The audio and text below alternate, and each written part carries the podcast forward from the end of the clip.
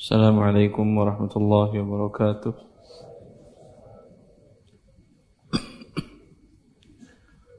Alhamdulillah rabbil alamin, hamdan katsiran thayyiban mubarakan fihi kama yuhibbu rabbuna wa yardah.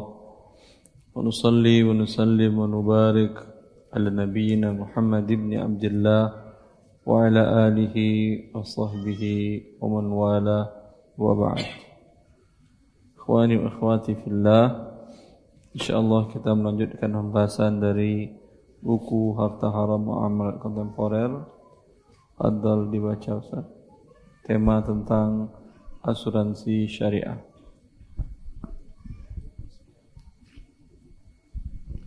Asuransi syariah merupakan akidah seorang muslim bahwa Allah Subhanahu wa taala jika mengharamkan sesuatu pasti memberikan ganti yang jauh lebih baik daripada yang diharamkan. Iya.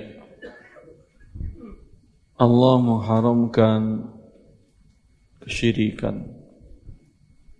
Allah berikan gantinya kepada kita ketauhidan, yang dengan tauhid kita sebagai manusia menghargai akal kita dan menghargai nurani kita dan menghargai kita bahwa kita adalah ciptaan Allah Azza wa Jalla. Maka ini suatu hal yang sangat baik.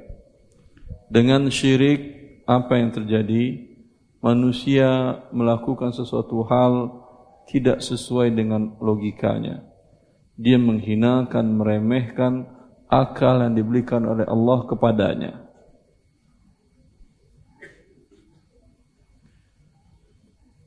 Maka setiap hal yang diharamkan oleh Allah, Allah mengharamkan perzinahan yang merusak manusia, menyebabkan timbulnya penyakit yang sampai sekarang manusia tidak menemukan obatnya. Dan Allah halalkan pernikahan yang dengan pernikahan Allah janjikan sakinah, mawaddah, warahmah didapatkan oleh pasangan suami istri ini dan mendatangkan keturunan yang selalu bertauhid kepada Allah Azza wa Jalla dan menjadi bekal terbaik seorang manusia. Warisan yang terbaik dari seorang manusia adalah waladin salihin yad'u lahu, anak yang soleh yang mendoakan orang tuanya. Ini adalah pusaka warisan yang paling berharga bagi seorang manusia. Allah mengharamkan riba, maka Allah menghalalkan jual beli. Wa ahallallahu al-bai'a wa harrama riba. Dengan riba yang terjadi adalah ketidakseimbangan kehidupan manusia. Jurang pemisah antara kaya dengan miskin sangat terlalu mencolok, dan ini mengakibatkan dampak buruk yang sangat dalam tatanan kehidupan bermasyarakat dan bernegara. Karena itu Allah mengharamkannya, dan Allah berikan gantinya adalah jual beli. Ketika Allah mengharamkan perjudian dan gharar, termasuk salah satu bentuknya adalah asuransi yang telah kita bahas sebelum ini, akadnya di mana akad itu mengandung riba dan judi. Maka para ulama mencari solusinya yang sesuai dengan syariat Allah, dan pasti ada. Kalau tidak ada solusinya berarti ini memang sama sekali tidak baik bagi manusia, ya. Tapi pasti ada. Kalau manusia mencarinya akan dimudahkan oleh Allah Azza wa Jalla. Dan ini tugasnya para fuqaha, para ahli ilmu, memberikan solusi kepada manusia dari sesuatu yang diharamkan dalam kehidupan ini. Terus, oleh karena itu, ketika para ulama mengharamkan asuransi berdasarkan dalil-dalil Al-Quran dan Sunnah, maka mereka merumuskan penggantinya yang terbebas dari gharar, qimar, riba, dan dari sisi bisnis lebih menguntungkan bagi kedua belah pihak. Hal ini mengingat asuransi merupakan kebutuhan manusia di abad modern agar kehidupan mereka lebih tentram, untuk menghadapi risiko hari esok. Al-Majma' Al-Fiqhi Al-Islami Divisi Fikih Rabita Alam Islami dalam muktamar pertama tahun 1978 setelah mengeluarkan fatwa yang mengharamkan asuransi menyertakannya dengan fatwa asuransi Islami yang berbunyi, Majelis Al-Majma' sepakat membolehkan asuransi kooperatif atau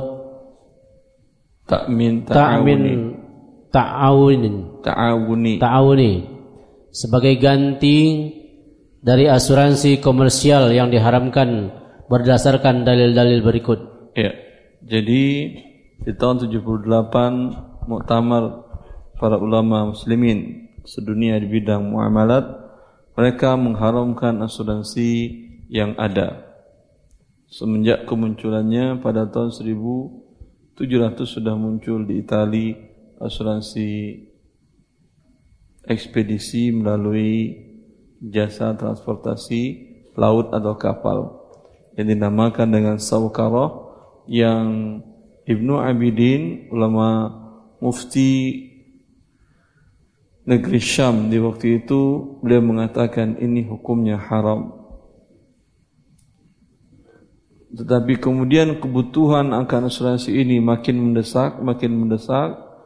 Pada konferensi pertama, muktamar pertama kaum muslimin, para ulama Islam di bawah Rabi'atul Awal Islam di tahun 78, mereka menyatakan bahwa itu hukumnya haram dan memberikan solusinya dengan istilah takmin ta'awuni. Takmin artinya asuransi, ta'awun artinya tolong menolong atau kooperatif. Baik. Pertama, asuransi kooperatif atau takmin ta'awuni merupakan akad hibah yang pada dasarnya bertujuan untuk saling tolong menolong, meringankan beban kerugian dan ikut andil menanggung penderitaan saat terjadinya musibah dengan cara membayar sejumlah uang tunai yang dikhususkan untuk mengganti kerugian orang yang ditimpa musibah. Maka sekelompok orang yang bergabung dalam takmin ta'awuni tidak bertujuan komersial meraup laba dari harta orang lain. Semata-mata tujuan mereka pemerataan risiko di antara mereka dan saling tolong-menolong dan menanggung sebagian risiko. Ya, ini bentuknya sebetulnya umumnya ada di paguyuban kaum muslimin. Ya, biasanya perkumpulan persekutuan, apalagi persekutuan RT, RW atau majelis taklim, di mana bila terjadi musibah masing-masing memberikan sumbangan. Cuman ini lebih diatur. Sumbangannya lebih diatur. Siapa yang ikut dalam sumbangan ini maka akan mendapatkan dari yang lainnya sumbangan. Ya. Bentuknya adalah hibah. Di mana dia sumbangan bukan tujuannya ingin mendapat kekayaan. Ada orang, semoga saya dapat musibah, nanti banyak orang nyumbang ke saya. Ada orang berharap seperti itu? Mungkin ada, tapi ini syadz, jarang. Wa syadz la hukma lahu.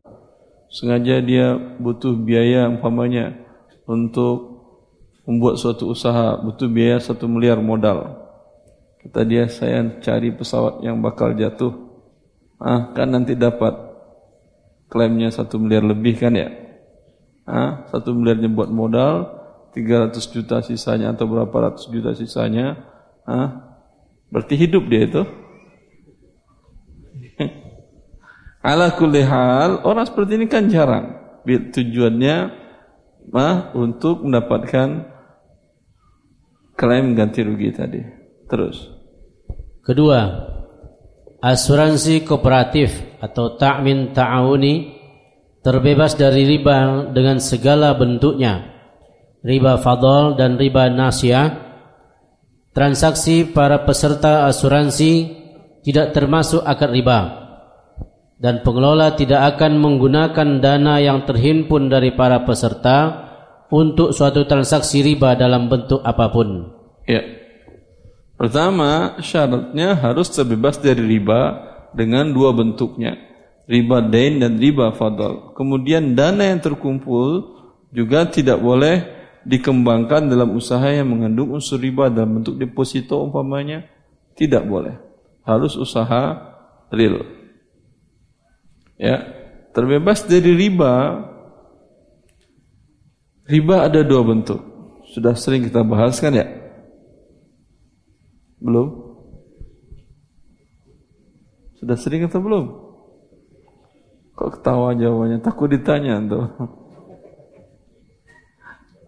Nah, riba ada dua, ada riba dain, ada riba bay'. Riba bay' ini ada namanya riba fadl, riba nasi'ah. Riba dain, pertambahan akibat hutang piutang, akibat akad qard. Pinjam uang 10 juta, bayar nanti 11 juta. Ini riba dain. Terlambat dari waktu yang ditentukan, 11 juta tadi bertambah lagi. Perharinya 0, sekian persen dari besarnya angsuran. Ini riba apa namanya? Riba dain.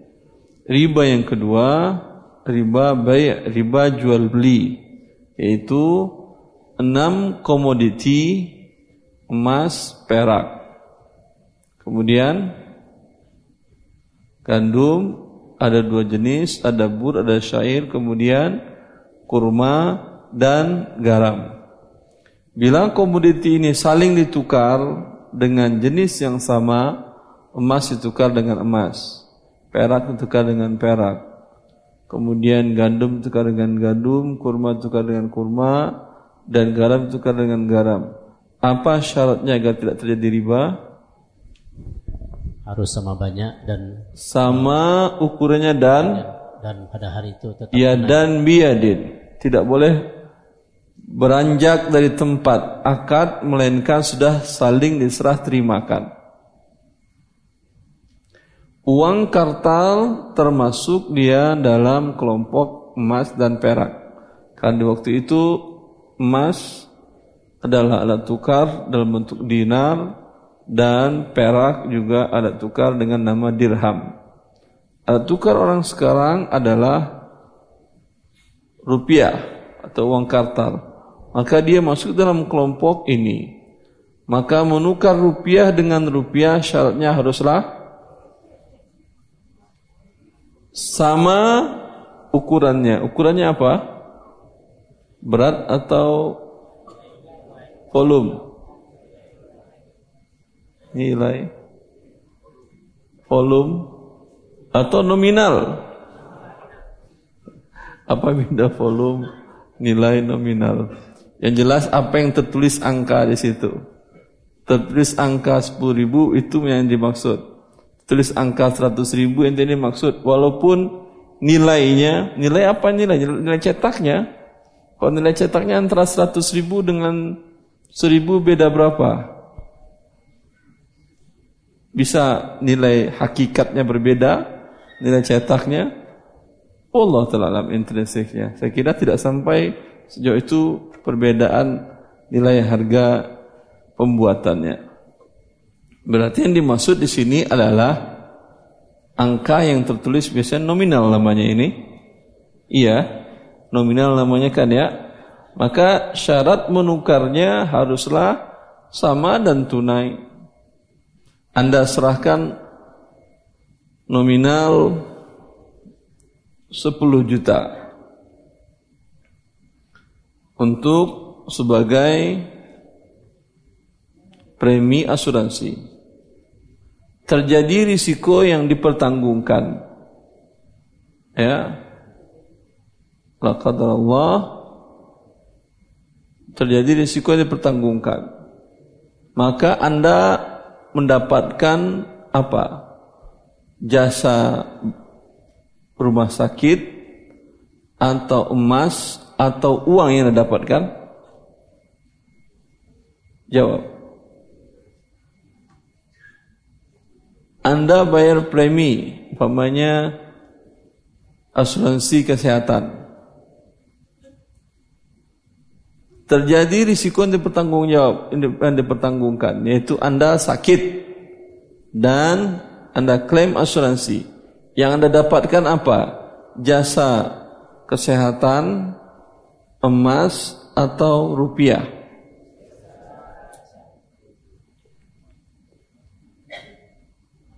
Apa yang Anda dapatkan?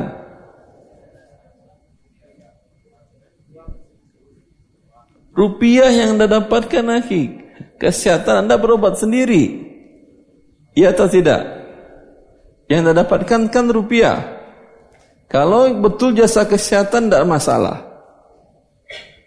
Berarti ini saya belum lihat ada di Indonesia, tapi di negara orang ada. Saya waktu di Riyadh ada beberapa klinik yang memberikan jasa kesehatan. Dia membuat program iuran kesehatan. Anda bayar per bulan sekian, Anda mendapat perawatan A, B, C, D, E, F, G. Yang dikasihnya bukan uang, dikasihnya jasa. Ini tidak ada masalah. Dengan syarat diperkecil risikonya. Atau umpamanya mobil Anda langsung dengan bengkel.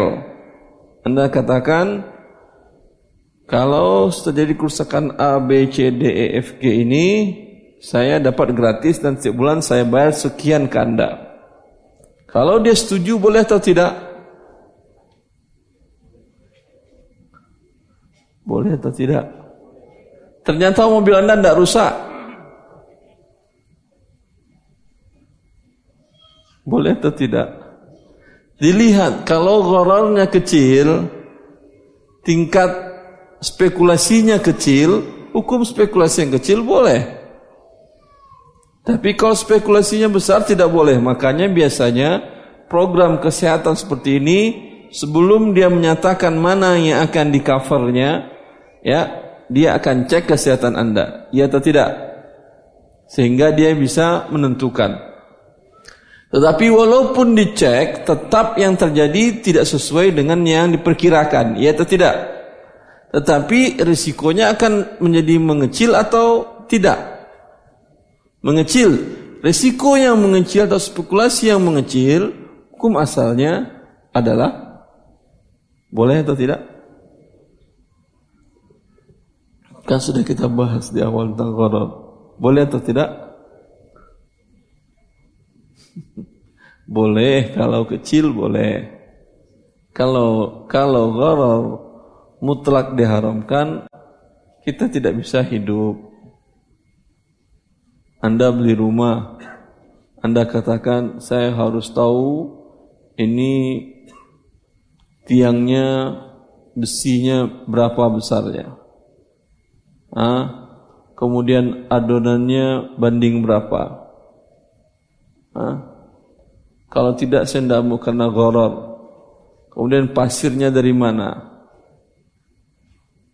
Kalau tidak saya tidak mau gharar. Ya tidak bisa. Atau Anda beli buah-buahan yang dimanfaatkan bagian dalam kulitnya, dalam cangkangnya. Beli durian. Anda minta buka satu persatu dulu. Bisa?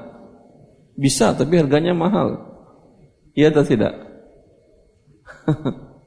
Anda katakan kepada dia, Pak, saya mau sekilo durian semuanya dengan kualitas yang paling tinggi. Enggak ada satupun enggak. Kata bapak itu, ini asal enggak, buka dulu. Buka dulu, dah buka 10, bapak itu ngitung 10 atau sekilo. 10 tentu ini hitungnya udah dibuka ada 10, walaupun hasil terbaiknya adalah 1 kilo, karena Anda tidak ingin gharar. Padahal ini gharar yang sedikit boleh, spekulasi yang sedikit, ijma' para ulama hukumnya boleh. Baik. Kembali kepada asuransi tadi. Anda ikut asuransi kesehatan, baik syariah ataupun non syariah.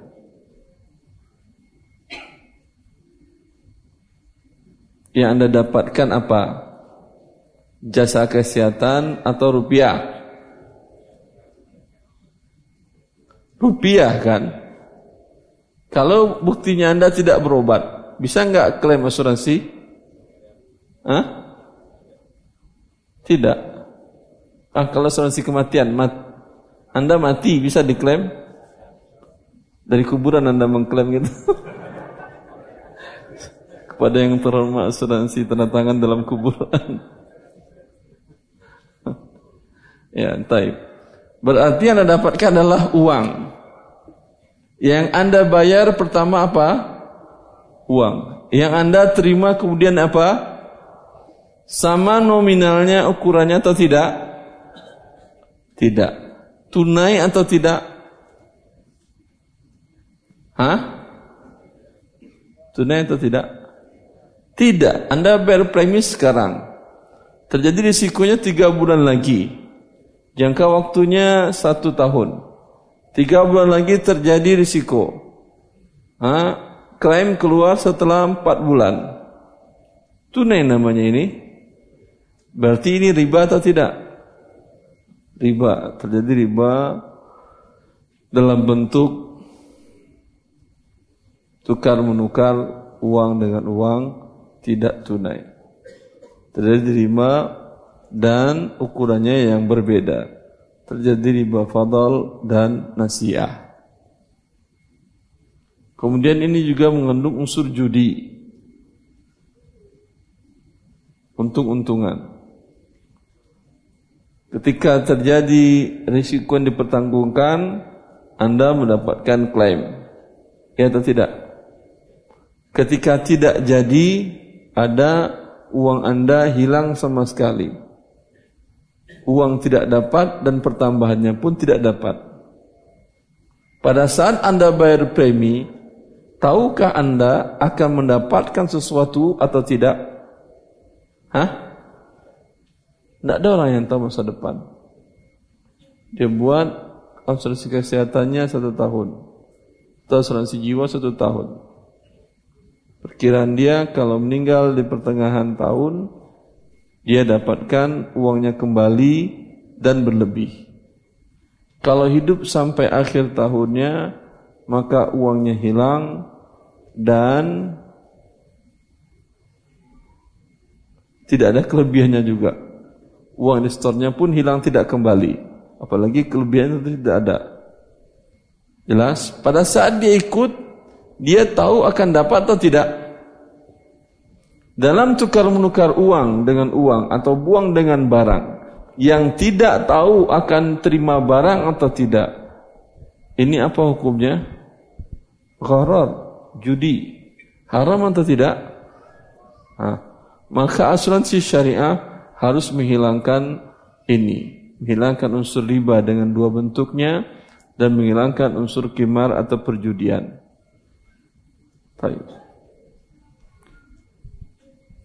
Terus ketiga, ketidakjelasan besarnya klaim ganti rugi yang akan diterima peserta asuransi kooperatif atau ta'min ta'awuni pada saat akad dilangsungkan tidak mempengaruhi keabsahan akad, karena akad ini adalah akad hibah. Dan gharar dalam akad hibah dibolehkan serta tidak termasuk judi. Berbeda dengan asuransi komersial, akad yang terjadi adalah akad tukar menukar. Ya, ini dikatakan oleh Rabbitul Islami. Ghararnya dimaafkan. Memang Anda tidak tahu berapa akan dan terima. Bisa jadi uang Anda hilang, ya, bisa jadi uang Anda kembali dan ada pertambahan. Ini gharar atau tidak? Gharar, tidak jelas akadnya.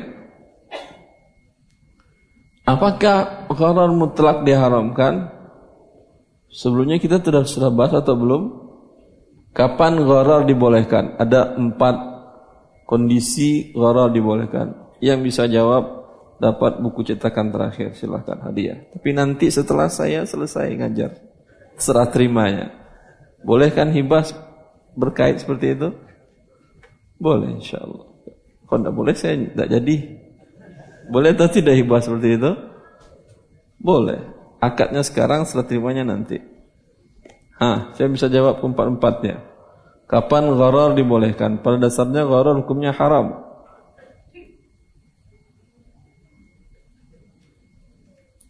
Tidak ada.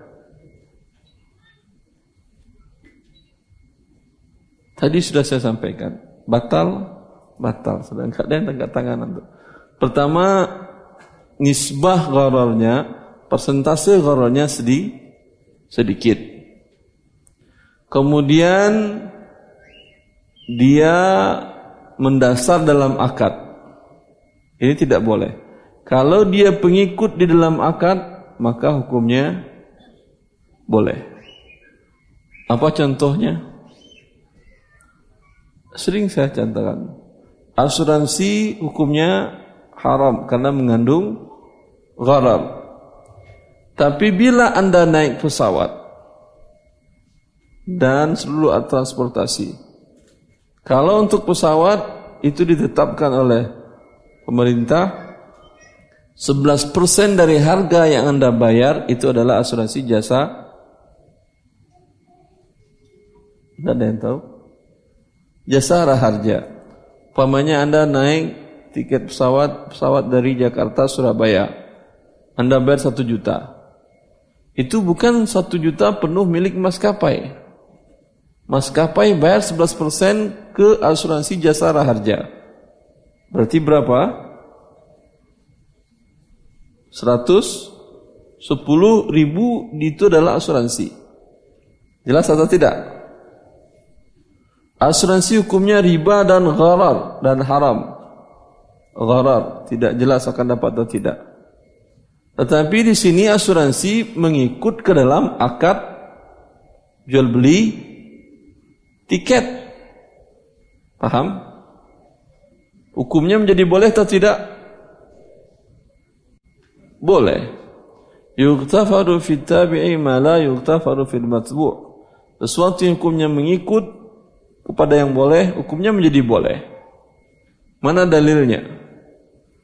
Rasulullah SAW melarang menjual janin dalam perut induk hewan yang bunting.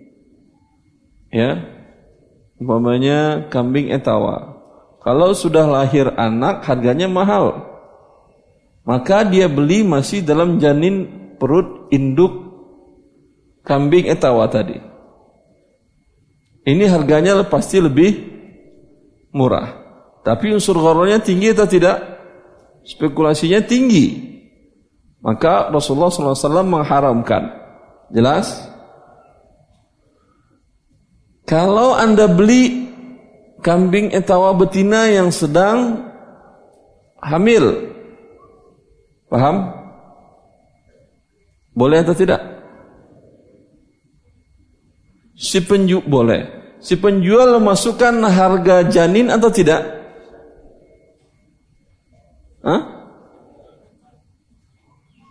Kalau tidak dimasukin dia, rugilah dia. Tentu beda.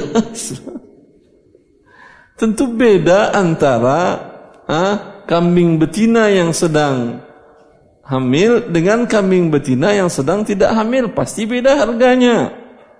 Dan kehamilannya pun beda harganya. Hamilnya kecil atau besar.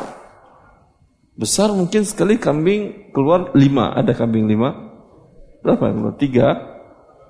2? Ini mungkin 3 karena besar. Jelas? Ini boleh atau tidak?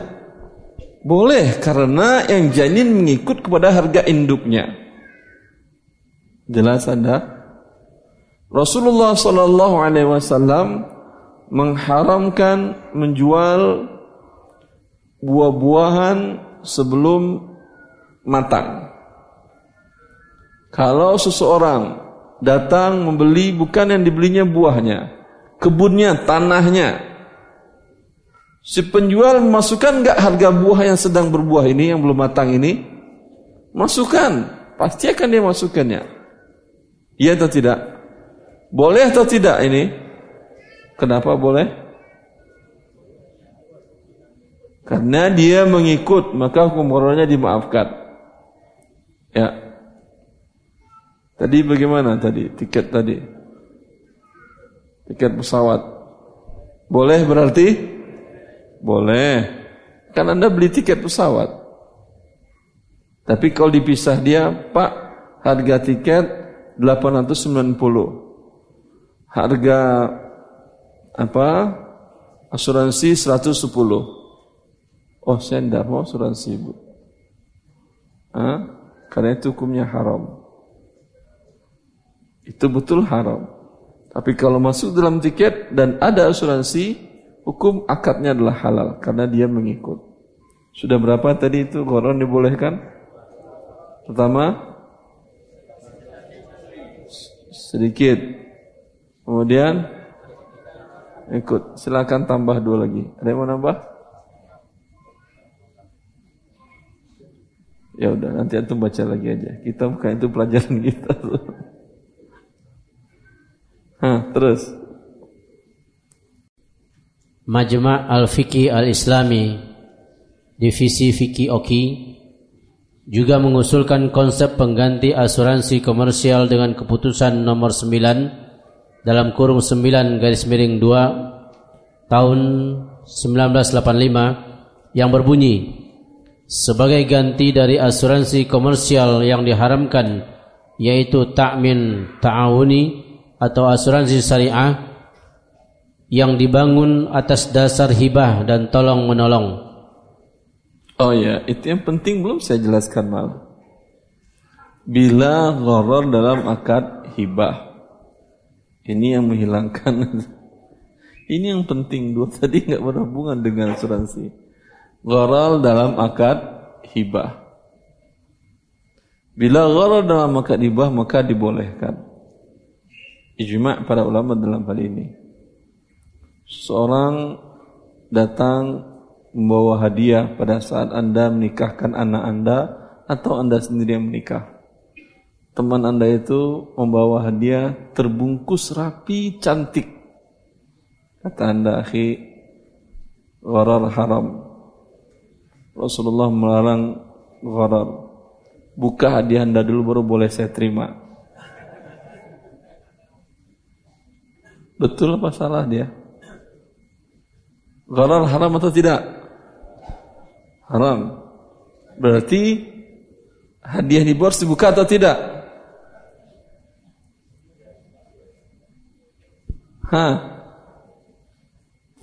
Gharar haram kalau akad jual beli. Dia tidak, dua-duanya tidak ada yang salah, cuman penggabungannya menjadi salah. Dua-dua preminya betul, gharar haram betul. Ya, dia minta buka itu juga betul. Haknya dia, tapi haknya orang juga tidak mau buka, malu-maluin depan orang ramai. Ternyata hadiahnya jaza barakallahu laka. Baraka alaika wa jama'a bainakum fi khair. Dengan tulisan khat yang bagus sekali, indah.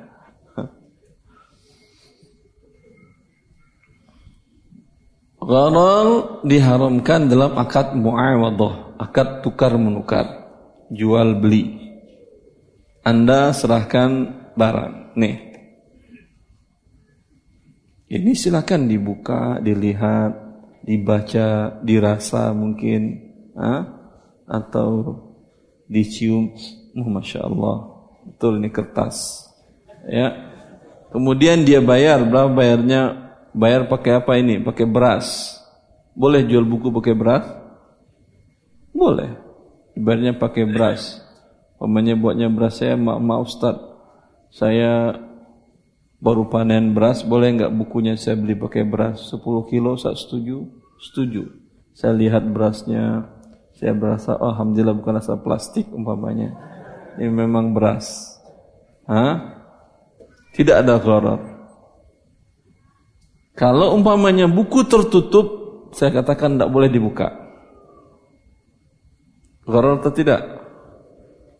Boleh saya tutup. Beras begitu juga. Tertutup berasnya dalam goni. Kata dia, mohon maaf Ustaz, tidak boleh dibuka. Dan pun tidak ada penjelasan spek di luar karungnya. Dan di sini pun juga ditutup pakai wrapping, kalau wrapping ada lagi tutupan yang kertas, kertas kado. Bisa jadi buku harta haram, bisa jadi buku harta halal. Semuanya halal isi semuanya. Kan enak, Ustaz Wandi bikin buku baru ternyata. Ada yang hartanya halal, semua enggak ada pakai haramnya. Hah? Ini boleh atau tidak? Saling redha mereka. Mereka saling redha, tapi tukar menukar. Tapi saling redha mereka, tapi tidak boleh dilihat, tidak boleh dibuka, dan pun tidak ada penjelasan speknya. Kalau masalah value, menurut saya hampir sama nilai ini dengan 10 kilo beras yang dihasilkan dia. Boleh atau tidak? Hah? Kenapa tidak boleh? Karena mengandung unsur gharar dan akadnya mu'awadah, akad tukar menukar. Maka tergantung kalau tukar kado maksudnya muawadhah atau hibah. Wallahu a'lam. Ya. Kalau muawadhah tukar menukar ada gantinya. Maka Rasulullah SAW mensyaratkan harus jelas. Dalam akad hibah boleh tadi. Seorang berikan hibah, ya, tertutup dalam amplop, tertutup dalam kado, boleh tanpa dibuka. Kalau dia minta buka, hak dia juga. Tapi hak dia juga, dia enggak jadi kan ya. Kalau tak dibuka, mohon maaf, saya bawa pulang lagi aja. Hak dia juga. Berdosa enggak dia? Sudah niat akan menghibahkan, kemudian enggak jadi dibawa pulang. Hah? Ngarap-ngarapin orang enggak berdosa? Karena jadi berharap, alhamdulillah buah dia besar, ternyata dibawa lagi pulang. Dosa atau tidak? Tidak. Yang dilarang oleh Rasulullah SAW menarik hibah bila telah serah terima. Ya, tadi kan saya enggak jadi hibah serah terima tadi kan ya. Kalau sudah serah terima dipegang oleh dia, lalu saya minta kembali. Ini yang dilarang Rasulullah. Al-a'idu fi hibatihi kal-kalbi ya'udu fi qaihi wa laysa lana mathalus saw. Orang yang kembali menarik hibahnya bagaikan anjing yang kembali menelan muntahnya. Bila belum serah terima, baru dibawa dia, disuruh buka.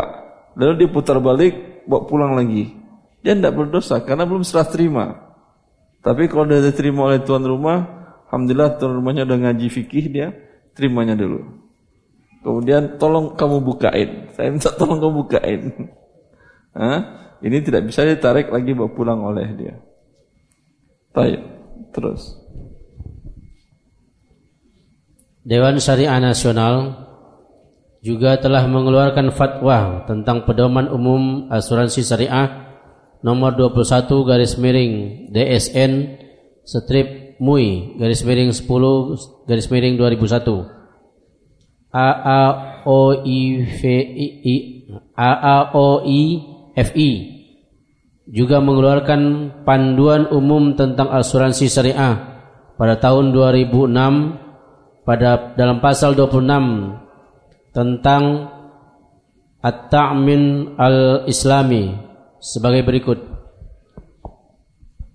Definisi ta'min islami atau asuransi syariah yaitu kesepakatan sekelompok orang yang menghadapi risiko tertentu untuk mengurangi dampak risiko yang terjadi dengan cara membayar kewajiban atas dasar hibah yang mengikat sehingga terhimpun dana tabarru'. Dana ini memiliki tanggungan tersendiri yang digunakan untuk membayar ganti rugi para peserta asuransi syariah atas risiko yang terjadi sesuai dengan ketentuan yang disepakati. Dana ini dikelola oleh dewan yang ditunjuk oleh para pemegang polis atau sebuah perusahaan jasa dengan akad wakalah untuk mengendalikan dana atau untuk mengembangkan dana. Dari fatwa-fatwa ulama dapat dipahami bahwa asuransi Islam terhindar dari unsur-unsur muamalat yang diharamkan, yaitu riba dan gharar. Adapun riba bai yang terdapat dalam asuransi konvensional tidak terdapat pada asuransi Islami, karena asuransi Islami bukanlah akad bai atau jual beli, melainkan akad hibah atau sumbangan yang dimaksudkan untuk saling membantu dan meringankan beban anggota yang terkena resiko yang dipertanggungkan dan bukan bertujuan untuk mencari keuntungan antara nasabah dan perusahaan asuransi. Dan secara tinjauan fikih, bila akadnya bertujuan untuk membantu dan semata-mata berbuat baik, maka hal yang dilarang pun dapat dibolehkan. Profesor Dr. Sa'ad Al-Khotslan menjelaskan bahwa asuransi Islami terbebas dari riba bai' apabila kita perhatikan kaidah-kaidah dalam syariat. Akan kita dapati bahwa diberikan toleransi untuk sebuah akad yang didasarkan kepada kebaikan semata, tolong menolong dan saling bantu. Contoh akad qarn atau pinjam meminjam, bentuknya sama seperti riba nasiah karena tukar menukar uang dengan cara tidak tunai. Akan tetapi Islam membolehkan akad ini karena didasarkan kepada bantuan dan kebaikan. Oleh karena itu, apabila akad qarn bertujuan untuk mencari laba, keuntungan dan manfaat, maka akad ini kembali kepada hukum asalnya, yaitu riba yang diharamkan. Ya, paham Anda ini? Paham atau tidak? Hah? Kenapa belum? Sudah dibaca? Baca lagi ya? Enggak pahamnya karena sudah dibacakan, tapi dibacakan berulang kali juga enggak paham juga. Hah? Baik. Dalam akad asuransi yang Islami, yang syariah umpamanya. Ini saya tidak berbicara tentang produk asuransi syariah di Indonesia ya. Ini berbicara tentang teori akad asuransi syariah atau ta'min ta'awuni atau ta'min Islami. Baik. Dalam ta'min al-islami atau ta'min ta'awuni tetap ada bentuk riba, iya atau tidak? Seseorang membayar uang, jelas nanti terima risiko. Apa yang dia terima? Jasa atau uang tadi? Uang. Tunai atau tidak? Tidak. Riba atau tidak ini? Riba.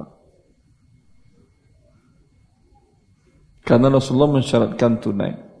Tapi tahukah Anda, pinjam uang, bayar uang, itu juga riba atau tidak?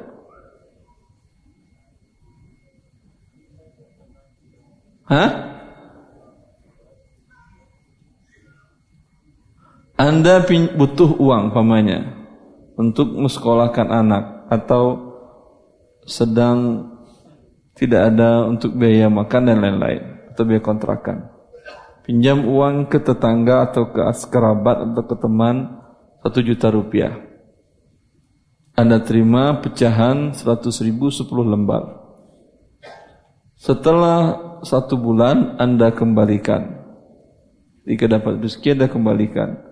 1 juta juga Anda kembalikan. Tapi dengan pecahan 50 ribu rupiah sebanyak 20 lembar.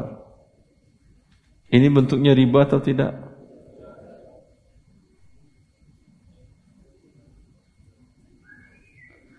Tukar uang dengan uang. Syaratnya apa tadi?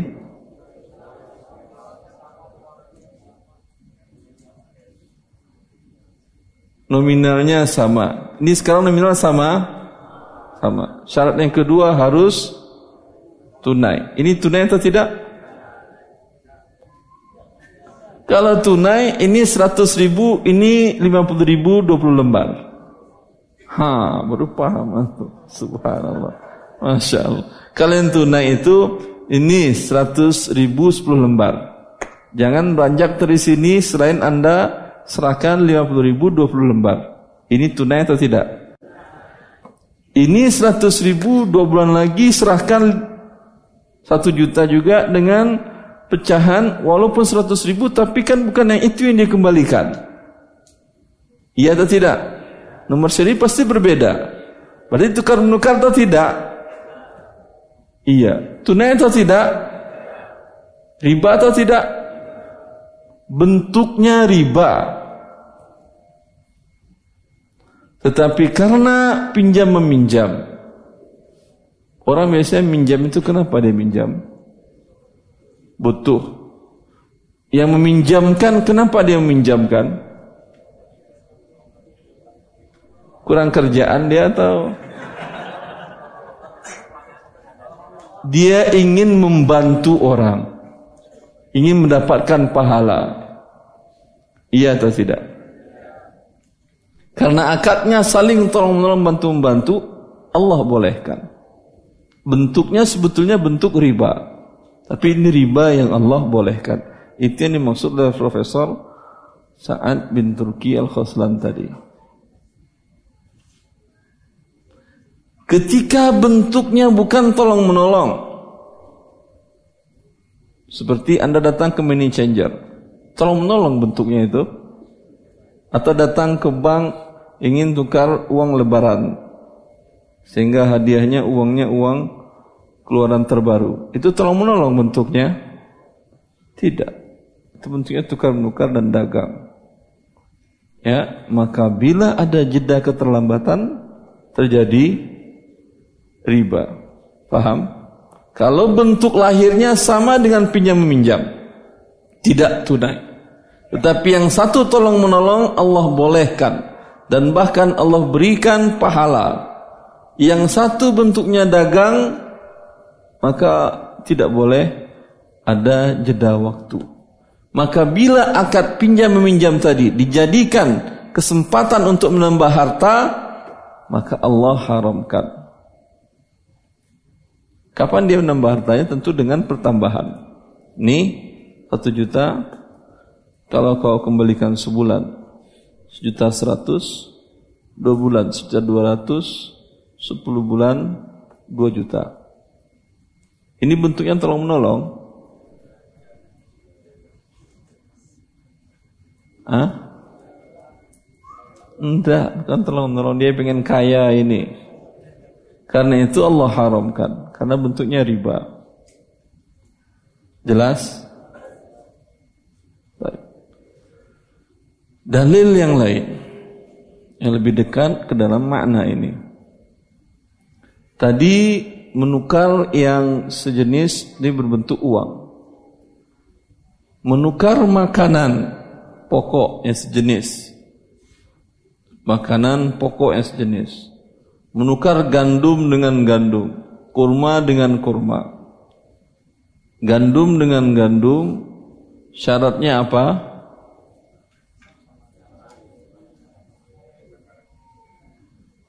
Sama takarannya dan tunai. Jelas? Karena ini tujuannya apa? Bisnis, dagang. Boleh dengan syarat sama takarannya dan tunai.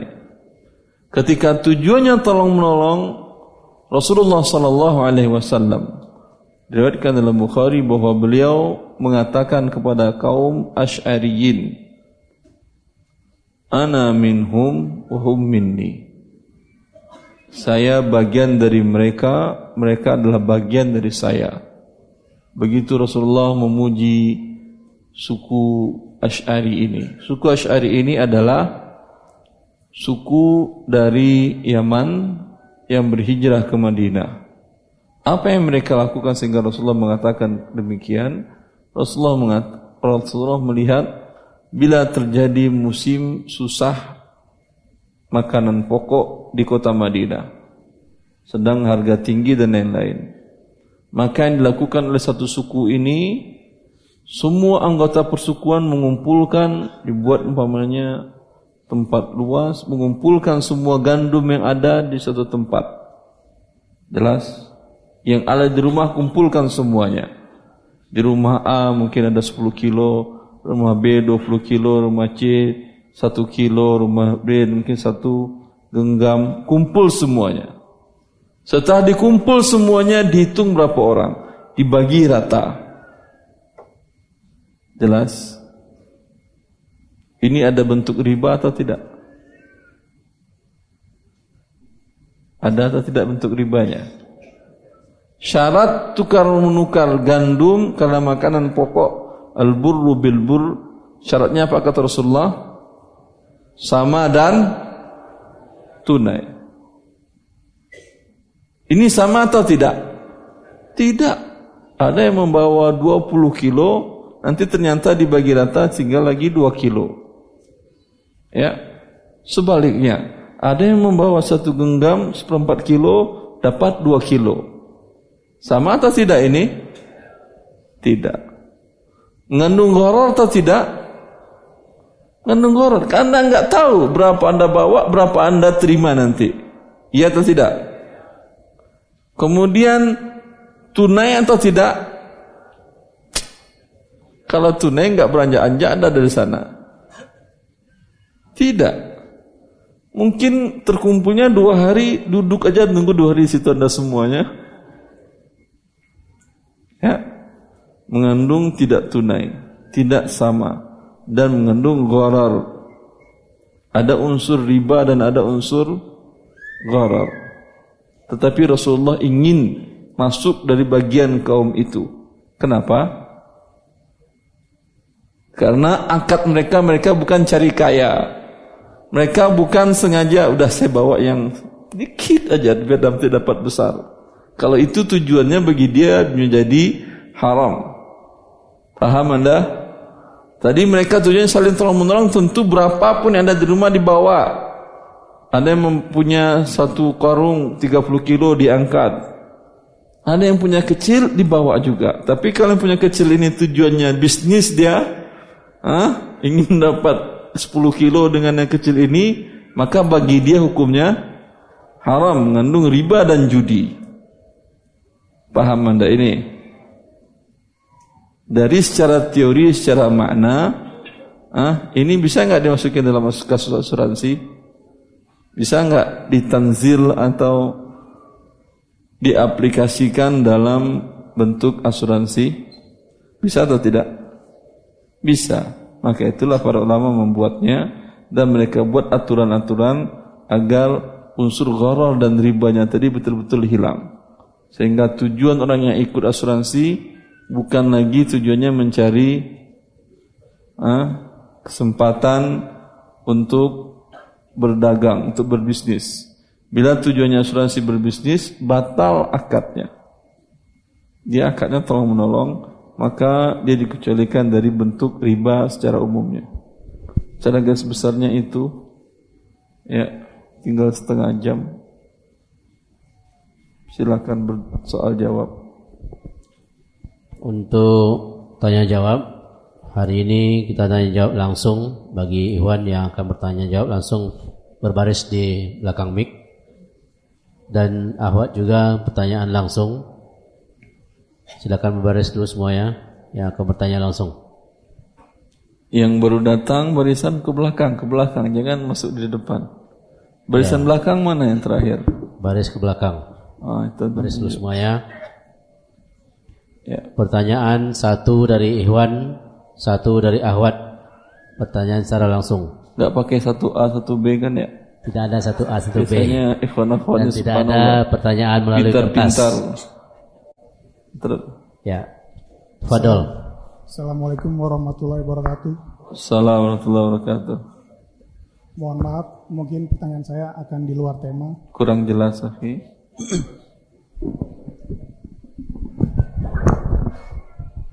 Mohon maaf Ustadz, mungkin pertanyaan saya di luar tema. Saya lihat kalau mampu sejawab, saya jawab. Ya, baik.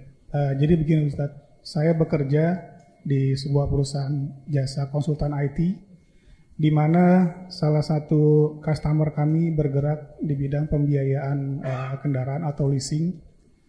Di situ ada kerjasama antara perusahaan kami bekerja dengan perusahaan leasing tersebut dalam terkait operasional IT-nya.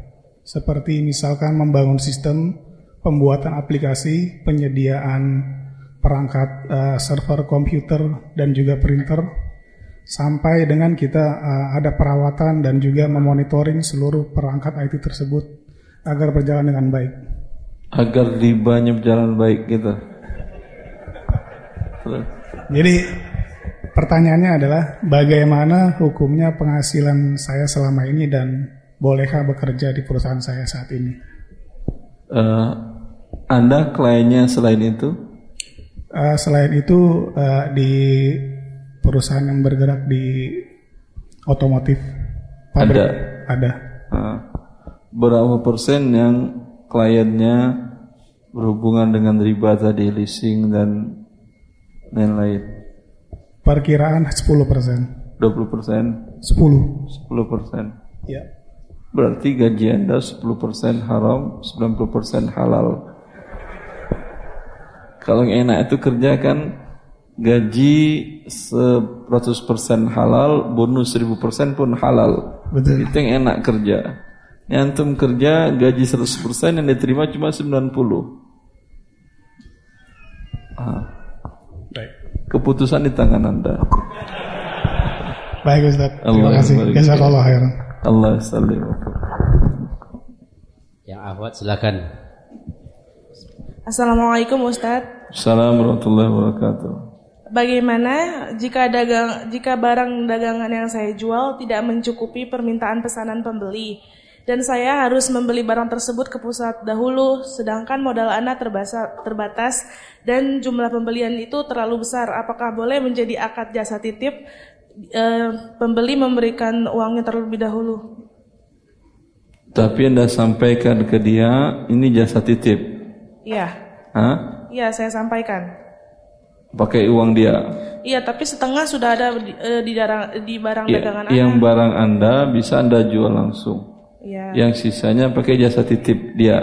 Iya. Berapa persen untuk Anda? Sama harganya seperti harga jual. Itu bukan jasa titip namanya. Kalau jasa titip Anda harus jujur menyebutkan berapa modal pokok, gitu. Kemudian berapa untuk Anda. Oh gitu. Karena jasa titip Anda wakil dari dia. Jadi seolah-olah yang punya uang tadi mengatakan, ya udah, Anda katakan nih yang ada, saya jual ke Anda harganya sekian. Nah, Ustaz. Sebentar dulu. Yang sisanya mamanya 40 item, 50 item lagi saya nggak punya uang. Ya. Kalau Anda mau, saya wakil dari Anda untuk membelikan. Dan beri saya fee berapa persen tergantung, 10%, 15 atau 20. Fee-nya tergantung pembeli, Ustaz? Tergantung Anda, fee-nya dan kesepakatan dengan dia. Jelas? Kemudian Anda sekarang posisi Anda kepada yang punya barang, produsen atau supplier, ya, bukan Anda untuk beli untuk diri Anda, beli untuk orang lain. Iya. Maka setiap manfaat bukan untuk Anda. Iya. Ternyata harganya sekarang jauh lebih murah daripada harga modal Anda dahulu, tetap Anda jujur mengatakannya kepada si yang mewakilkan. Ya, Ustaz, nah. Biasanya Anda belanja dengan harga 80.000 per item, Anda jual 100.000. Pas lagi ini harga per item cuma 70. Ya, Anda jujur dia mengatakan 70, fee Anda tadi sudah dapat 20.000 rupiah umpamanya. Itu keuntungan dia. Nah, Ustaz. Jelas Ustaz, Ibu? Jelas. Jazakallahu khairan Ustaz. Ya, Iwan silakan. Assalamualaikum warahmatullahi wabarakatuh. Assalamualaikum warahmatullahi wabarakatuh. Saya bekerja di perusahaan yang bergerak di bidang arsitektur dan desain interior, Ustaz.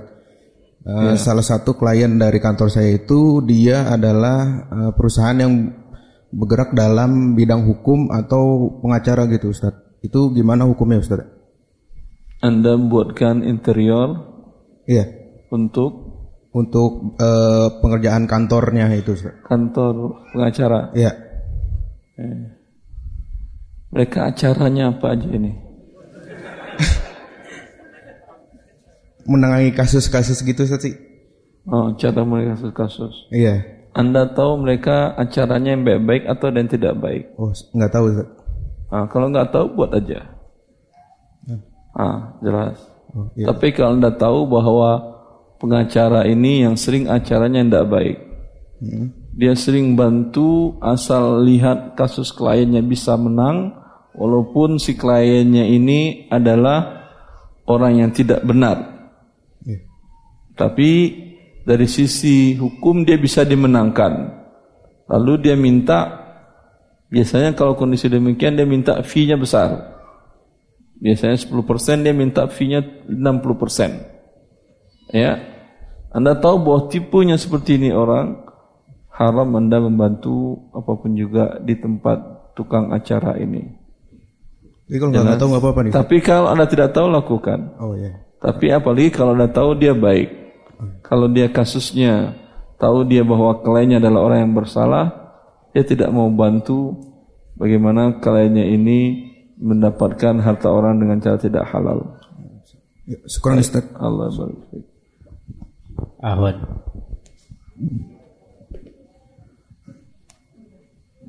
Bismillahirrahmanirrahim. Assalamualaikum Ustaz. Assalamualaikum warahmatullahi wabarakatuh. Bagaimana hukumnya menjual baju wanita yang tidak syar'i atau hanya sampai lutut? Tetapi saya pernah memakai, tapi bawahannya memakai rok, jadi tidak terlihat ketat ya Ustaz. Tapi saya kan tidak bisa menjamin ke orang lain yang beli baju tersebut, dia memakai rok juga atau hanya memakai atasan saja. Itu bagaimana Ustadz ya dengan barang yang saya jual? Ini barangnya pakaian dalam rumah atau pakaian luar rumah? Pakaian luar rumah. Desainnya untuk pakaian desain luar rumah kan ya? Iya. Maka tidak boleh Anda jual. Oh gitu Ustadz ya? Iya. Oh. Tapi kalau pak desainnya desain dalam rumah, boleh. Orang jual pakaian dalam kan boleh. Karena desainnya dipakai lagi di luar itu pakaian lain untuk aurat. Kan nggak ada orang yang keluar rumah pergi ke warung dengan pakaian dalam. Diteriakin sama Pak RT nanti kan ya. Ya boleh.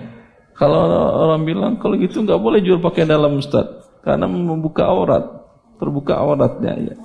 Tapi biarpun, karena itu desainnya itu desain pakaian dalam, desain di rumah.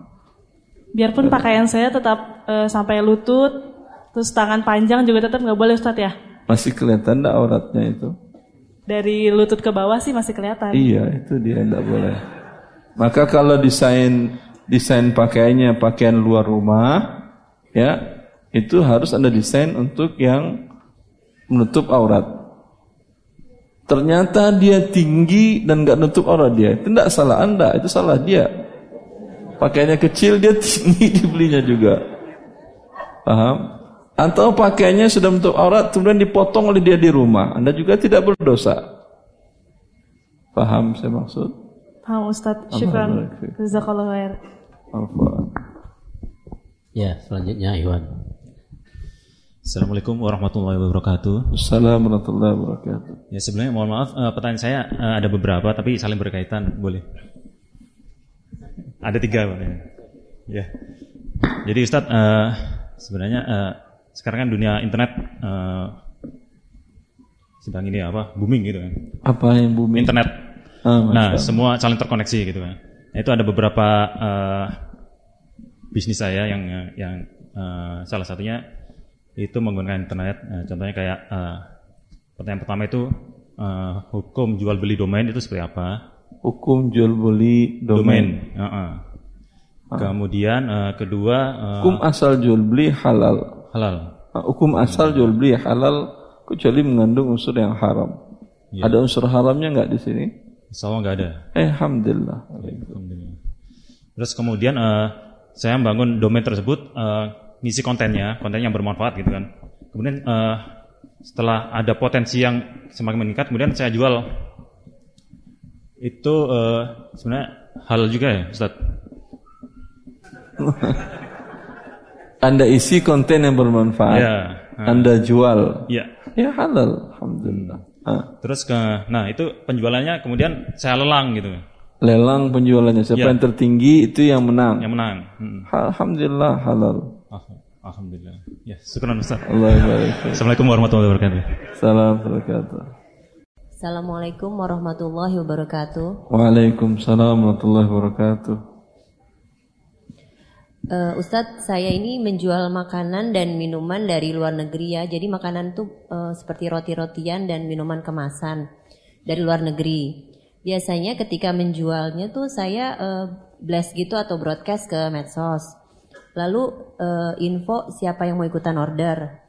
Terus mereka saya suruh ikut ngelis makanan. Karena barangnya dari luar negeri, biasanya ketika menawarkan saya info kapan barangnya datang, kapan tiba gitu. Setelah orderan semua masuk, baru saya pesan ke teman saya yang memang membeli barang itu di luar negeri. Biasanya dari list orderan yang masuk ke saya, itu saya lebihkan belanjanya supaya biasanya ada aja orang yang beli itu secara dadakan tanpa ikutan ngelis. Ketika barang datang, baru saya konfirm lagi ke orangnya nih yang tadi ikutan ngelis, jadi nggak beli barangnya yang tadi udah dipesan gitu. Tapi ada juga sih yang cancel. Nah, yang mau saya tanyakan apakah ini termasuk pre-order? Kalau yang cancel nggak ada masalah. Ya, Ustaz. Kenapa? Gimana? Kalau yang cancel, apa konsekuensinya? Saya tidak bagi saya kalau mereka cancel, yang ikutan ngelis terus cancel, saya sih nggak ada masalah karena biasanya memang barang ini cepat sekali habis gitu karena banyak peminatnya. Iya, nggak ada masalah berarti. Ketika pesan belum ada terikat jual beli. Iya, betul. Boleh, enggak ada masalah kalau gitu. Jual belinya nanti setelah barang ada, Anda tanyakan mereka jadi atau tidak. Iya. Boleh. Oh, boleh ya Ustaz ya. Jadi ini bukan termasuk yang pre-order ya? Enggak tahu saya. Masuk atau tidak. Yang penting dalam tinjauan syar'i ini Anda belum ada akad. Oh, belum ada. Akadnya setelah barang Anda miliki. Baru Anda berakad, Anda mau beli atau tidak. Mereka bilang iya, maka baru berakad terjadi jual beli. Iya, biasanya sih invoice-nya datang setelah barang itu saya terima, Ustaz. Iya. Tapi kalau yang pertama tadi mengikat, mereka Anda mintain uang dulu, kalau nggak jadi uangnya Anda potong DP sekian, sisanya Anda kembaliin. Ini berarti akadnya mengikat. Iya. Pesanannya mengikat, sedangkan Anda belum memiliki barang. Iya. Berarti Anda menjual barang yang belum dimiliki dan ini dilarang oleh Rasulullah Sallallahu Alaihi Wasallam. Oh, ya, taib Ustaz. Ya, Ibu. Ya, jazakallahu khair Ustaz. Allah ibarik fiik. Assalamualaikum warahmatullahi wabarakatuh. Waalaikumsalam warahmatullahi wabarakatuh. Ya Ustaz, saya mau bertanya tentang topik syirkah sekarang. Jadi kebetulan saya sedang merintis sebuah bisnis di mana di saat awal saya sudah menanam modal dan ada beberapa rekan yang ingin bergabung dan saya tawarkan akadnya syirkah penggabungan modal. Tapi pada saat itu kita udah bersepakat bahwa share kepemilikan sekian dan share keuntungan sekian. Tapi pada saat kesepakatan itu berlangsung mereka belum menanamkan modal dan itu mungkin sekitar sebulan sebelumnya. Nah, mereka baru akan menanamkan modal karena saya masih menunggu MOU dan nota kesepakatannya. Mereka baru akan menanamkan modal mungkin minggu depan, tapi aset perusahaan saya sudah bertambah 2 kali lipat dari sebelumnya. Nah, apakah kesepakatan yang awal itu tetap diberlakukan ataukah kesepakatannya itu harus diberlakukan kesepakatan yang baru sesuai dengan aset saya yang sekarang? Seperti itu. Baik. Kalau biasanya bagaimana? Yang biasanya bagaimana?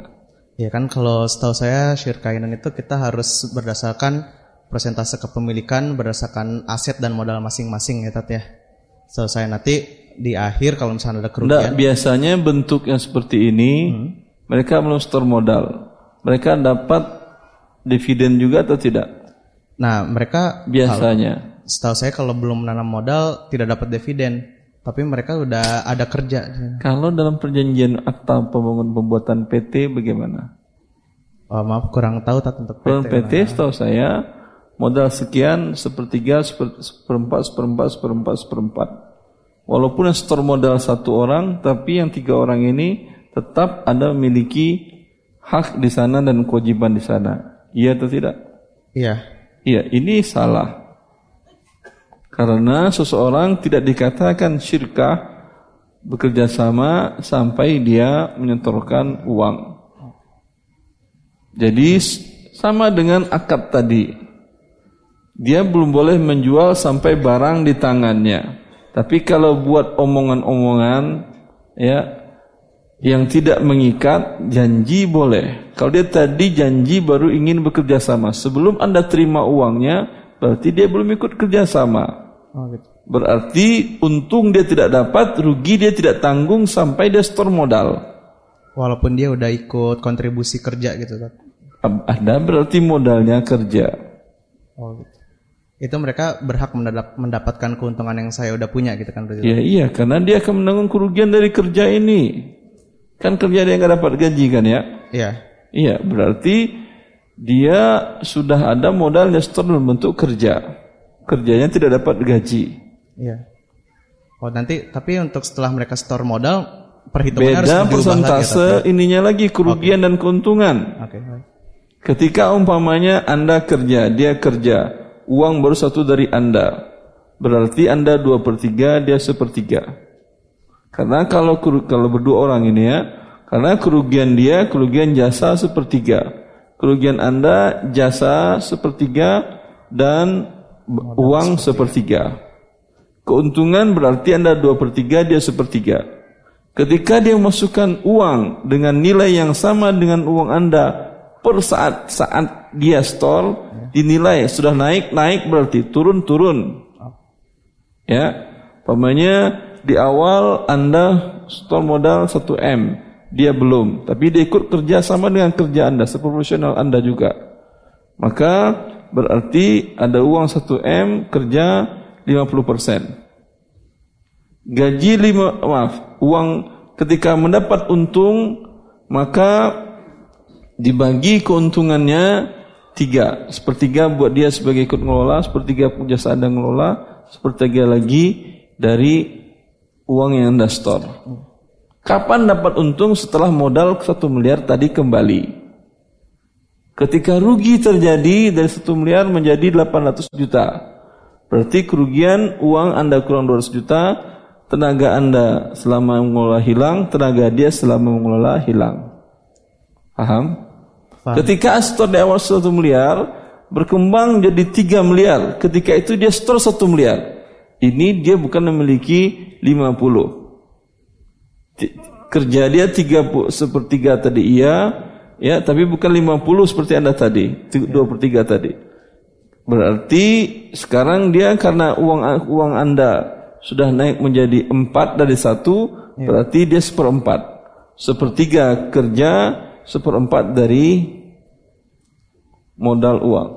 Berarti tetap dihitungnya berdasarkan aset yang saya punya ya, Tete? Bukan modal awal yang saya tanam ya? Oke. Per saat dia menyertakan. Terima kasih Ustaz Muhammad. Maka itu dalam pandangan fikih sulit menerapkan akad mudharabah pada rekening di bank syariah yang seperti sekarang ini. Anda buat akad mudharabah setiap hari bisa Anda ambil modal Anda. Kalau kerja mudharabah, Anda setor uang 1 miliar ke teman, setiap hari Anda ambil. Besok Anda tambahkan lagi. Bisa enggak dia ngitung? Pusing dia ngitung. Karena ketika Anda ambil, berarti modal Anda berkurang. Ketika bertambah, berarti pertambahan persentase untuk Anda sebesar modal yang ada, bukan sebesar yang di-store di awal. Ketika terjadi kerugian, lain bentuk kerugiannya. Paham? Makanya biasanya mudharabah enggak bisa diambil setiap hari. Kalau di Bank Rojihi ada 2 rekening. Untuk kebutuhan per hari Anda, mereka tidak mau bentuknya mudharabah akadnya. Akadnya qard. pinjam-meminjam. Bank menerima pinjaman dari nasabah dalam bentuk tabungan. Kapanpun Anda ambil, silahkan. Anda meminjamkan uang ke dia dan dia punya uang kapanpun Anda ingin bisa dia bayar. Tapi mudharabah tidak bisa seperti itu akadnya. Mereka buat per periode, ada 6 bulan, ada 4 bulan, ada setahun, ada 2 tahun. Sehingga closing satu proyek mereka jelas untung ruginya. Ya, Anda mau ikut musyarakah mudharabah, ya, baru setor modal besok tarik lagi ya, pusing orang kerja. Iya atau tidak? Baik. Teruskan. Bismillahirrahmanirrahim. Assalamualaikum Ustaz. Assalamualaikum warahmatullahi wabarakatuh. Kembali ke ansuransi Ustaz. Silahkan. Beberapa hari yang lalu Anda terima share dari kawan Ustadz masalah BPJS. Qadarullah suami sudah pensiun dan selama pensiun ini kami tidak mengikuti program BPJS Ustadz. Yang kami dapat itu bahwa ada pengumuman bagi mereka tidak sebagai peserta BPJS itu akan ada beberapa sanksi Ustadz. Seperti pencabutan layanan publik tertentu seperti izin mendirikan bangunan, terus surat izin mengemudi, sertifikat tanah, paspor serta surat STNK. Itu gimana ya Ustadz masalah BPJS ini bagi kami yang tidak mengikuti tapi selain Ibu, itu maaf. BPJS Kesehatan maksudnya ini? Iya, BPJS Kesehatan. Iya, ikut kan murah kan biayanya? Justru kami mau tanya ke Ustadz, gimana menurut syariat itu gimana sesungguhnya tentang BPJS Kesehatan ini? Makasih, Assalamualaikum warahmatullahi wabarakatuh. Ya, BPJS Kesehatan bagus karena ada peserta yang tidak membayar dan gratis, yaitu fakir miskin dan du'afa. Berarti bagus atau tidak? Sangat bagus sekali. Bahkan lebih bagus daripada asuransi syariah yang ada di Indonesia. Karena asuransi syariah di Indonesia, kalau Anda fakir miskin tidak ikut, bisa dapat pelayanan kesehatan, klaim ganti rugi? Hah? Enggak, Anda kan rugi terus, enggak ada gantinya. Kata mereka. Ya, yang BPJS bisa, walaupun Anda tidak menyerahkan premi, tidak mengikut serta iuran, tetapi Anda tak mendapatkan pelayanan kesehatan walau angkanya ratusan juta. Dan karena orang fakir miskin di Indonesia banyak, atau banyak mungkin yang pura-pura fakir miskin, sehingga anggaran BPJS tidak menutupi. Harusnya kan menutupi kan ya. Kalau 9% fakir miskin, berarti berapa yang tidak fakir miskin? 91% kan ya? Kalau yang mereka sakit, tertutupi enggak dengan yang 91% tadi? Tertutupi. Kan ada juga yang bayar juga sakit Ustaz. Iya sakit juga dia. Tapi masih tertutupi enggak dalam rasionya? Masih. Andai pun kurang, kan negara juga membantu. Ya atau tidak? Lalu kenapa terjadi dalam kasus seperti sekarang? Wallahu a'lam, itu jangan tanyakan ke saya. Tapi secara konsepnya, secara teorinya bagus. Ya, karena terbantu para fakir miskin dan du'afa mendapatkan pelayanan kesehatan gratis. Wallahu ta'ala a'lam. Adapun kasus ibu tadi, lakukanlah, ya, anggap saja Anda mendaftar membantu fakir miskin kalau Anda umpamanya dalam keadaan sehat. Jelas? Yang sudah ikut jangan hentikan, karena kalau Anda hentikan langsung terkena sanksi denda keterlambatan bila digunakan untuk rawat hinap sebelum aktif, semenjak diaktifkan kembali sebelum 40 hari akan dikenakan sanksi 2% denda keterlambatan. Maka kalau sudah ikut jangan hentikan, karena 2019 semua warga negara wajib melakukannya. Dan saya nggak tahu apakah yang untuk fakir miskin dan du'afa masih dibuka pendaftaran? Masih dibuka? Ditutup, berarti tidak boleh lagi ada fakir miskin setelah itu. Dulu dia kan dikatakan, dulu kan sudah dibuka kesempatan, kenapa kamu ngedaftar? Ya Pak, waktu itu alhamdulillah saya masih punya pekerjaan. Ya, sekarang saya jatuh miskin, bangkrut usaha saya, atau saya di PHK. Masa tidak boleh saya mendaftar sebagai fakir miskin kalau sudah ditutup pendaftaran fakir miskin? Ya. Wallah ta'ala. Kalau ibu umpamanya dengan suami masuk dalam kategori itu, ikut mendaftar bagi yang tidak mampu. Wabillahi taufik. Ya, yang lain.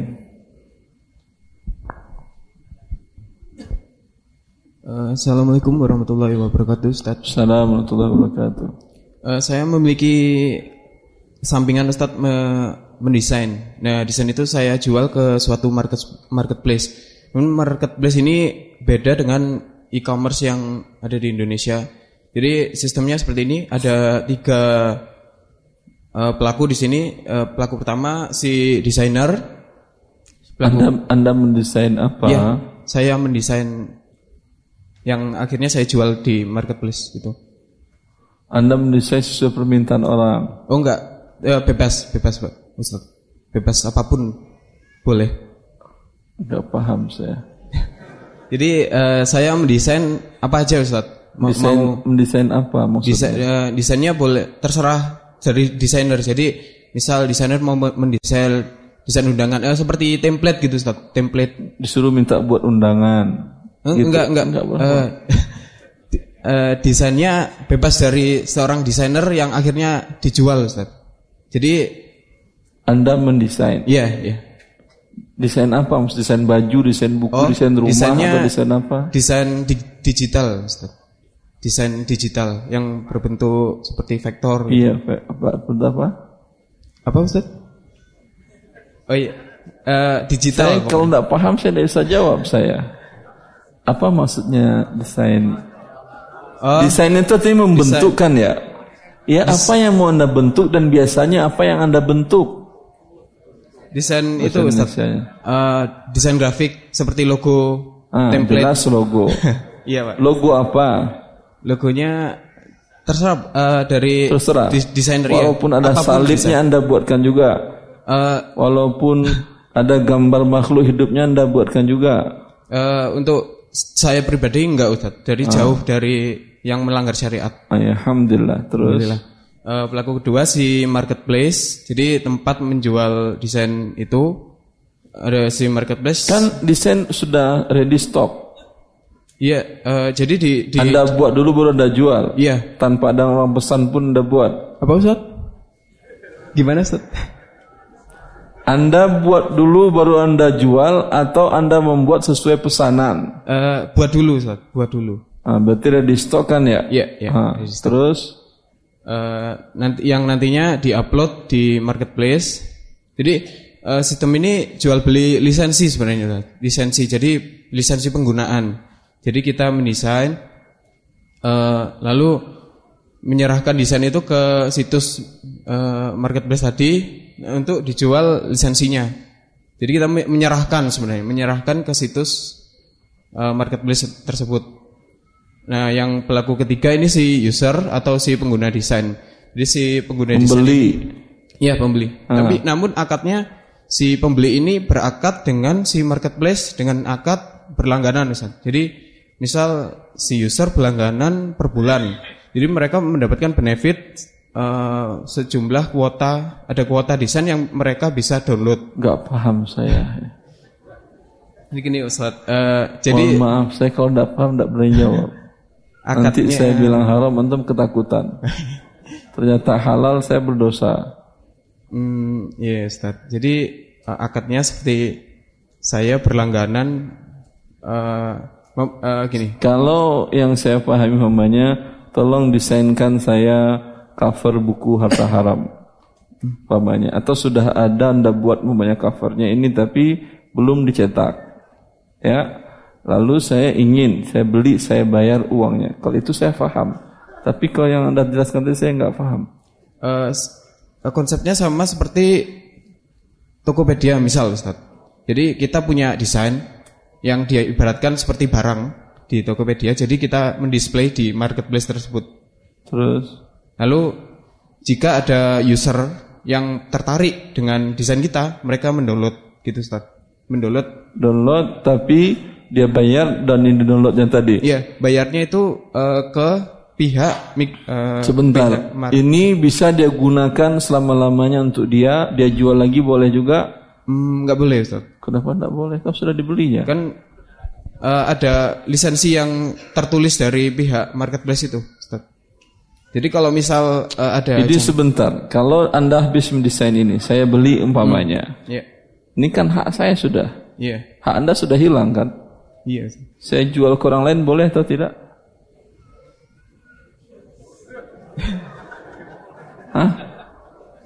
Kalau Anda membuat desain sebuah masjid seperti ini umpamanya, cakep, Masya Allah. Nah, Anda desain seperti ini. Sudah dibayar Anda untuk kontrak tadi. Lalu desain ini ada masjid lain ingin contoh. Saya bilang bayar ke kami. Boleh atau tidak? Boleh. Hah? Nah, tapi tapi apa? Di kontrak dengan situs marketplace tadi enggak boleh, Ustaz. Jadi ada kontrak lisensinya. Jadi mereka dia bilang kau hanya boleh pakai, enggak boleh jual. Iya, boleh pakai untuk pribadi. Dan pribadi itu boleh untuk keuntungan, tapi enggak boleh yang dipakai untuk orang lain. Jadi keuntungan dia sendiri, untuk benefit dia sendiri. Kalau seperti umpamanya program komputer, boleh hanya untuk satu pemakai. Yes, itu kan yang nggak bisa dijual lagi ke orang lain, nggak ada masalah. Tapi akadnya ini si user tidak bertemu sama si desainer, jadi akadnya seperti berlangganan gitu. Jadi per bulan ada kuota pemakaiannya. Jadi misal 20 desain yang dia boleh download. Gitu. Itu bagaimana akadnya? Nggak ada masalah. Nggak ada masalah. Lalu si desainer. Nanti saya haramkan lagi panjang banget pertanyaan nanti. Enggak, Ustaz, lanjutannya, Ustaz. Belum selesai. Si desainer ini mendapatkan uang dari marketplace. Jadi mereka dia dari marketplace atau dari menjual, dari konsumen? Dari marketplace-nya, Ustaz. Jadi enggak bertemu langsung. Jadi enggak bertemu langsung, tapi kan uangnya dari konsumen. Iya, dari kesini. Ini kan hanya perantara saja. Iya. Gimana, Ustaz? Boleh? Alhamdulillah. Belum selesai, Ustaz. Jadi kalau antum ragu, istikharah ke Allah, cari kerja yang lain yang halal. Kalau menurut saya halal. Tapi memang al-itsmu ma haka fi qalbika wa in aftaka an-nasu aftau, kata Nabi. Dosa itu adalah sesuatu yang mengganjal dalam jiwamu. Allah Maha Pengasih Penyayang kepada kita manusia. Ya, Allah ciptakan dalam jiwa kita hati yang dengan hati itu Allah gerakkan ada aja yang ganjel.